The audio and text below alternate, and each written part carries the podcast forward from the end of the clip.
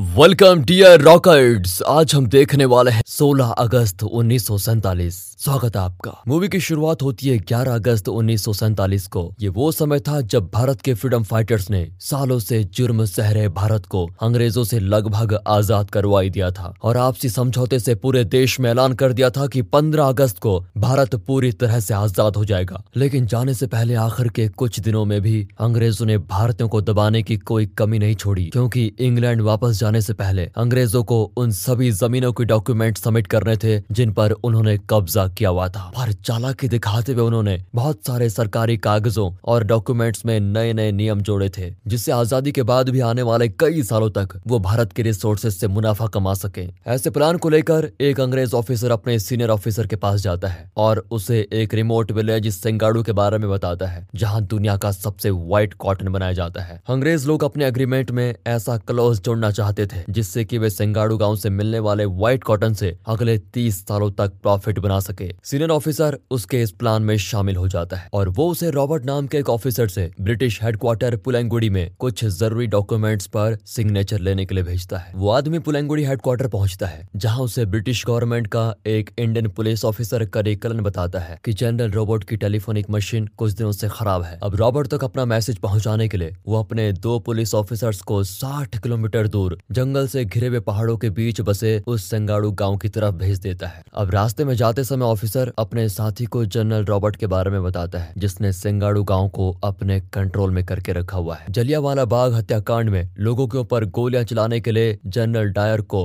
Robert ने ही उकसाया था। आज से दस साल पहले ब्रिटिश गवर्नमेंट ने जनरल रॉबर्ट को सिंगाड़ू गाँव में कॉटन की प्रोडक्शन के प्रॉफिट को बढ़ाने के लिए और काम कर रहे मजदूरों को कंट्रोल करने के लिए पूरी फ्रीडम दे रखी थी। फिर रॉबर्ट ने सख्ताई दिखाते हुए आते ही गाँव वालों से 10 घंटे के बजाय 16 घंटे काम करवाना शुरू कर दिया। काम करते करते मजदूरों को एक मिनट का भी रेस्ट नहीं दिया जाता था। वो मजदूरों को काम के बीच पानी भी नहीं देता था। अगर कोई मजदूर उसके नियमों को तोड़ देता तो वो उसकी जमकर पिटाई करवाता। शुरू शुरू में एक आदमी ने जब रॉबर्ट के खिलाफ आवाज़ उठाई तो रॉबर्ट ने उसे गाँव के सामने एक नुकीले खम्बे में लटका कर मार डाला। वो आदमी कई दिनों तक चीखते हुए अपनी मौत की भीख माँगता रहा, लेकिन किसी ने भी उसकी मदद नहीं की। रॉबर्ट की दरिंदगी से डरकर गाँव वालों ने उसके खिलाफ आवाज़ उठाना बंद कर दिया। अगर कोई गाँव से भागने की कोशिश करता तो उसके पैर काट दिए जाते थे। रॉबर्ट का एक बेटा भी है, जिसका नाम जस्टिन है, जो रॉबर्ट की तरह बहुत ज़्यादा खतरनाक है। जस्टिन इतना बेरहम है कि एक बार जब किसी मजदूर का नाखून उसके कपड़ों से टच हुआ तो उसने उस मजदूर के हाथ ही कटवा दिए। जस्टिन गाँव की जिस औरत के साथ सोना चाहता है, उसे वो दिन दहाड़े उठाकर अपने साथ लेके जाता था और उनके साथ अपनी हवस पूरी करता था। गाँव वालों के पास इतनी हिम्मत भी नहीं थी कि वो अपनी बहन और बेटियों को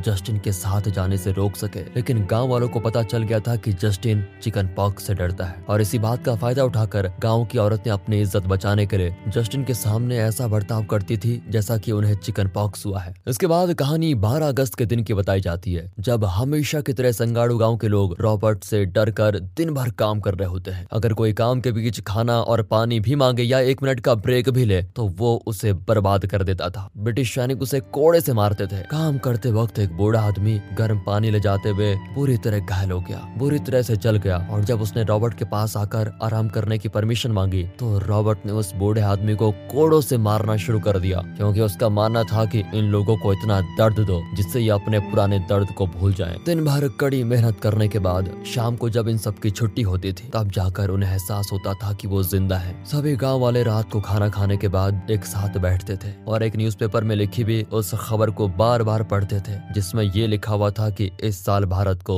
आज़ादी मिलने वाली है। लेकिन उसमें कोई तारीख नहीं लिखी हुई थी। जब गाँव वाले तीन महीने पहले शहर गए थे, तब उन्होंने ये न्यूज़पेपर खरीदा था। पिछले तीन महीनों से हर रात वो इसी खबर को पढ़कर खुश होते हैं। दिन भर अंग्रेज़ों का जुल्म सहने के बाद रात को जब वो इस खबर को पढ़ते हैं तो उन्हें ज़िंदा रहने की उम्मीद बढ़ती है। इसके बाद जब सभी लोग इस बारे में बात कर रहे होते हैं कि आज़ादी मिलने के बाद वो क्या क्या करेंगे, तभी एक औरत चिल्लाते हुए उनके पास आती है और बताती है कि मेरा पति मेरी बेटी माया को ज़िंदा दफना रहा है। सभी गाँव वाले जल्दी से वहाँ पहुँचते हैं और उस आदमी को ऐसा करने से रोकते हैं। पूछने पर वो आदमी बताता है कि मैंने इतने सालों तक अपनी बेटी को लड़के की तरह इसलिए बना के रखा ताकि वो जस्टिन की हवस का शिकार न बन पाए। लेकिन अब इसके पीरियड शुरू हो चुके हैं और अगर जस्टिन को इस बात का पता चलेगा तो वो गाँव की बाकी औरतों की तरह माया को भी नहीं छोड़ेगा। लेकिन सभी गाँव वाले उसका साथ देते हैं। उसे समझाते हैं कि हम कभी माया का सच सामने नहीं आने देंगे कि वो एक लड़की है। इसके बाद वो सभी माया की अपनी ट्रेडिशन के हिसाब से पूजा करते हैं। तभी हम कहानी के मेन कैरेक्टर को देखते हैं, जिसका नाम प्राणाम होता है। फिर प्राणाम सबके साथ नाचता हुआ। इस पूजा को पूरा कर देता है। वेल पूजा खत्म होने के बाद सभी लोग गाँव के जमींदार के पास जाते हैं, जो अपनी इकलौती बेटी दिनामली की पुण्यतिथि पर उसकी पूजा कर रहा होता है। दरअसल जमींदार भी बाकी गाँव वालों की तरह ही रॉबर्ट और उसके बेटे जस्टिन से बहुत ज़्यादा डरता है। इसी वजह से जमींदार ने दस साल पहले ही अपनी बेटी को मार दिया था, क्योंकि वो नहीं चाहता था कि जस्टिन उसकी बेटी के साथ कुछ गलत करे। अपनी बेटी की याद में वो हर साल बारह अगस्त को अपने दोनों बेटों के साथ गाँव वालों के सामने दिनामली की पुण्यतिथि पर उसकी तस्वीर पर हार चढ़ाता है। पूजा करते समय जस्टिन भी वहाँ पर आता है, जिसको देखकर सभी डर जाते हैं, यहाँ तक कि जमींदार भी। फिर जस्टिन जमींदार की कुल देवी की मूर्ति को अपने हाथों में लेता है और उसे गलत तरह से छूने लगता है। वो जमींदार से कहता है कि मुझे ये मूर्ति बहुत पसंद है इसलिए पूजा खत्म होने के बाद तुम इसे मेरे कमरे में पहुँचा देना। जमींदार डर के मारे कुछ नहीं कहता और देवी की मूर्ति देने के लिए मान जाता है। वहाँ जमींदार पूजा कर रहा होता है और इधर हम प्रणाम को देखते हैं, जो अपने दोस्त दाबूडा के साथ जमींदार के घर के बाहर खड़ा है। दाबूदा बाहर पहरा देता है और प्रणाम छिपते छिपाते जमींदार के घर के अंदर जाता है। अंदर जाकर वो जमींदार की बेटी दिना मली से मिलने के लिए उसके कमरे में जाता है। दरअसल जमींदार ने अपनी बेटी को जस्टिन से बचाने के लिए उसकी झूठी मौत का नाटक किया और इस झूठ को सच दिखाने के लिए वो हर साल गाँव वालों के सामने उसकी पुण्य तिथि पर पूजा किया करता है। जमींदार के परिवार के अलावा इस बात को कोई और नहीं जानता, सिवाय प्रणाम के। दिनामाली और प्रणाम दोनों बचपन के दोस्त हैं और प्रणाम उसे बहुत ज़्यादा पसंद करता है। लेकिन उसने अब तक उसे अपने दिल की बात नहीं बताई। अब अगली सुबह तेरह अगस्त के दिन सभी गाँव वाले रोज की तरह अपने काम पर लग जाते हैं। काम करने में माया की स्पीड बहुत धीमी होती है, इसलिए एक सैनिक उसके पीठ पर कोड़ा मारता है, जिससे उसके शर्ट फट जाती है और स्किन दिखाई देने लगती है। जब जस्टिन उसके घाव को देखता है तो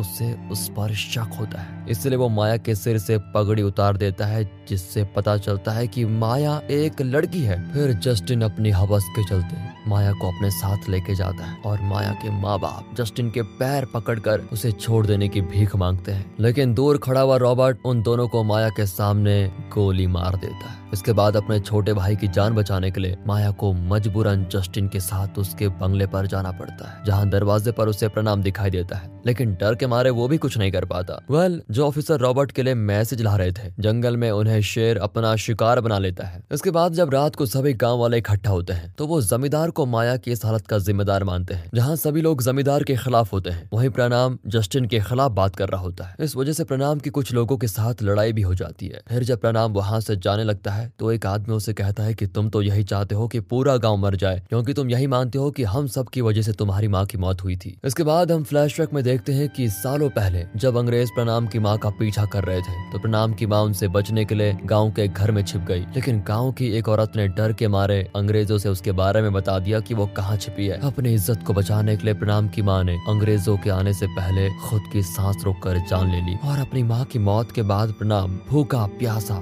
इधर उधर भटक रहा था। लेकिन किसी ने भी उसकी मदद नहीं की। भूख के मारे पेट में दर्द के कारण प्रणाम एक जगह पर गिर जाता है। उसी जगह पर देनामली गाँव के दूसरे बच्चों के साथ खेल रही होती है। जब वो प्रणाम को देखती है तो वो अपने घर से उसके लिए खाना लेकर आती है। इसके बाद दोनों में धीरे धीरे दोस्ती भी हो जाती है। जब जमींदार ने दिनामली की नकली मौत का नाटक रचा तो दिनामली की माँ ने प्रणाम की दोस्ती को देखकर उसे ये सच बताया था। अब अगली सुबह चौदह अगस्त को देखते हैं कि जमींदार रॉबर्ट के पास आकर उसे गाँव के एक आदमी गिरनाई को अपने किसी काम से पुलंगुड़ी पुलांगुड़ी भेजने के लिए परमिशन माँगता है। रॉबर्ट उसे परमिशन दे देता है। और जो आदमी पुलांगुड़ी जा रहा है मतलब की गिरनाई वो प्रणाम का दोस्त है। इसलिए वो जाने से पहले प्रणाम को बता देता है की जमींदार अपनी बेटी की शादी चोरी छुपे पुलंगुड़ी के जमींदार के बेटे के साथ कराना चाहता है। इसलिए मैं दहेज के गहने लेकर पुलंगुड़ी जा रहा हूँ। फिर प्रणाम का दोस्त ताबुदा उसे समझाता है कि तुम्हें दिनामली से अपने प्यार का इजहार करने में देर नहीं करनी चाहिए। अपने दोस्त की बात मानकर प्रणाम जब दिनामली से अपने प्यार का इजहार करने के लिए जाता है तो इससे पहले प्रणाम उसे कुछ भी बता पाता।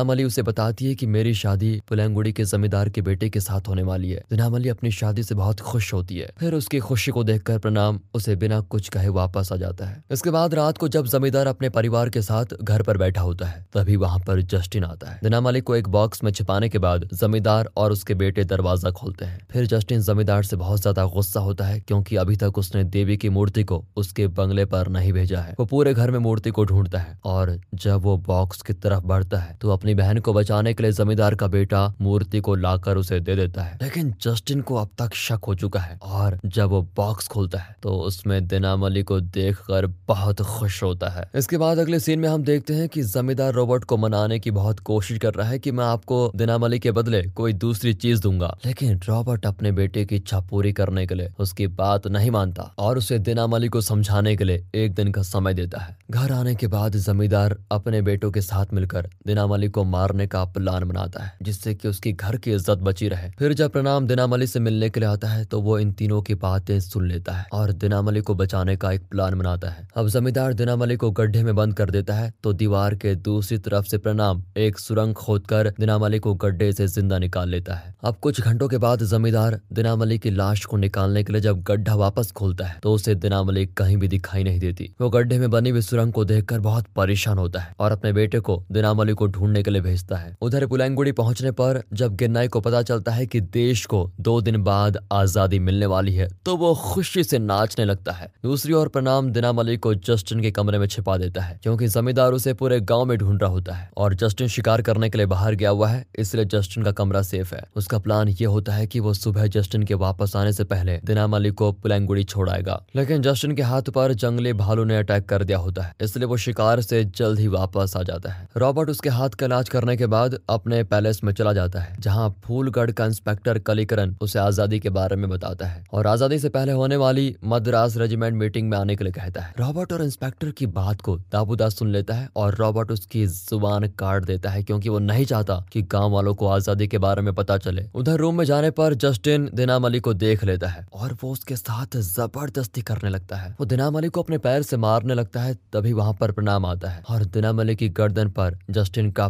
पैर देख कर गुस्से में उसका पैर ही काट देता है और उसे जान से भी मार देता है। वल मद्रास जाने से पहले रॉबर्ट जब जस्टिन से मिलने के लिए आता है तो प्रणाम उसे बोल देता है कि जस्टिन वापस शिकार के लिए चला गया है। रॉबर्ट को मद्रास जाने के लिए देर हो रही होती है, इसलिए वो जस्टिन से मिले बगैर ही चला जाता है। इसके बाद जस्टिन की लाश को ठिकाने लगाने के बाद प्रणाम दिनाम अली के साथ गाँव से जाने लगता है। रास्ते में दिनाम अली उसे बताती है की मैं तुमसे प्यार करती हूँ, लेकिन प्रणाम कहता है की मैं तुमसे प्यार नहीं करता। उन दोनों में प्यार को लेकर फिर बहस होने लगती है। तभी आवाज़ को सुनकर गाँव वाले इनके पास आ जाते हैं। अब लोगों के पूछने पर प्रणाम। दिनाम के बारे में बताता है कि ये पास के गाँव के जमींदार की बेटी है, जो रास्ता भटक गई है। अब क्योंकि रात ज़्यादा हो गई है, इसलिए एक बूढ़ी औरत दिनाम अली को अपने साथ लेके जाती है। इधर गन्नई आज़ादी की बात को बताने के लिए जब सिंगाड़ू गाँव आ रहा होता है तो रास्ते में उसे रॉबर्ट पकड़कर अपने साथ मद्रास लेके जाता है। दूसरी ओर जब बूढ़ी औरत दिनाम अली को बताती है कि प्रणाम बचपन से ही जमींदार की लड़की से बहुत प्यार करता था, लेकिन कुछ दिनों से वो बहुत ज़्यादा उदास रहने लगा। है। ये सुनकर जब दिनाम अली प्रणाम के पास जाती है तो अपना नाम उसे अपना प्यार एडमिट करके उसे गले लगा लेता है। इसके बाद वहाँ जमींदार का बेटा आकर दिनाम अली को अपने साथ ले जाने लगता है, लेकिन तभी वो बूढ़ी औरत आकर उन्हें अपने साथ लेके जाती है। दिनाम अली उस औरत को सच बता देती है की वो जमींदार की बेटी है। उधर मद्रास में मीटिंग खत्म होने के बाद जब रॉबर्ट को पता चलता है की जंगल में कहीं पर भी जस्टिन नहीं मिला तो वो समझ जाता है कि जस्टिन किसी मुसीबत में फंसा है। इसलिए वो अपने साथ सेना की बटालियन लेकर गाँव की तरफ़ निकलता है। गाँव में जस्टिन की लाश को ठिकाने लगाते समय प्रणाम को एक गाँव वाले ने देख लिया था और वो सभी को इस बारे में बता देता है। ये सुनकर सभी गाँव वाले बहुत डर जाते हैं क्योंकि रॉबर्ट को पता चलने पर वो पूरे गाँव को मारेगा। उधर आज़ादी के बारे में बताने के लिए गन्नाई गाँव में फ़ोन करने की कोशिश करता है तो रॉबर्ट उसे गला दबाकर मार डालता है। उसके बाद जमींदार गाँव वालों को समझाता है कि अगर हमें रॉबर्ट से अपनी जान बचानी है तो हमें प्रणाम और उसके साथ होने वाली लड़की को मारना होगा। गाँव वाले जमींदार की बातों में आकर उन्हें मारने के लिए चले जाते हैं, तभी प्रणाम उन्हें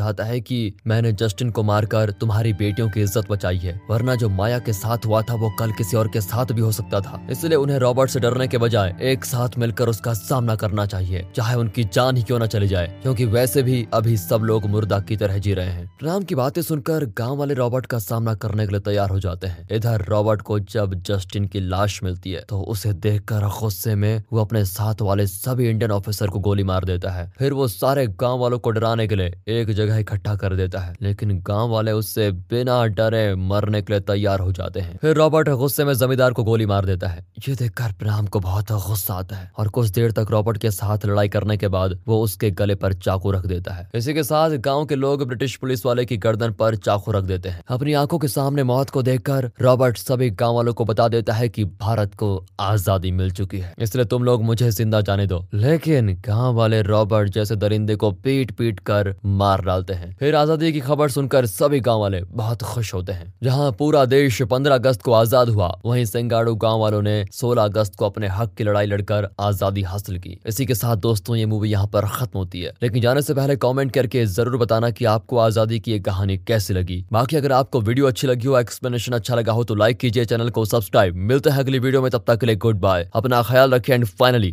thanks for watching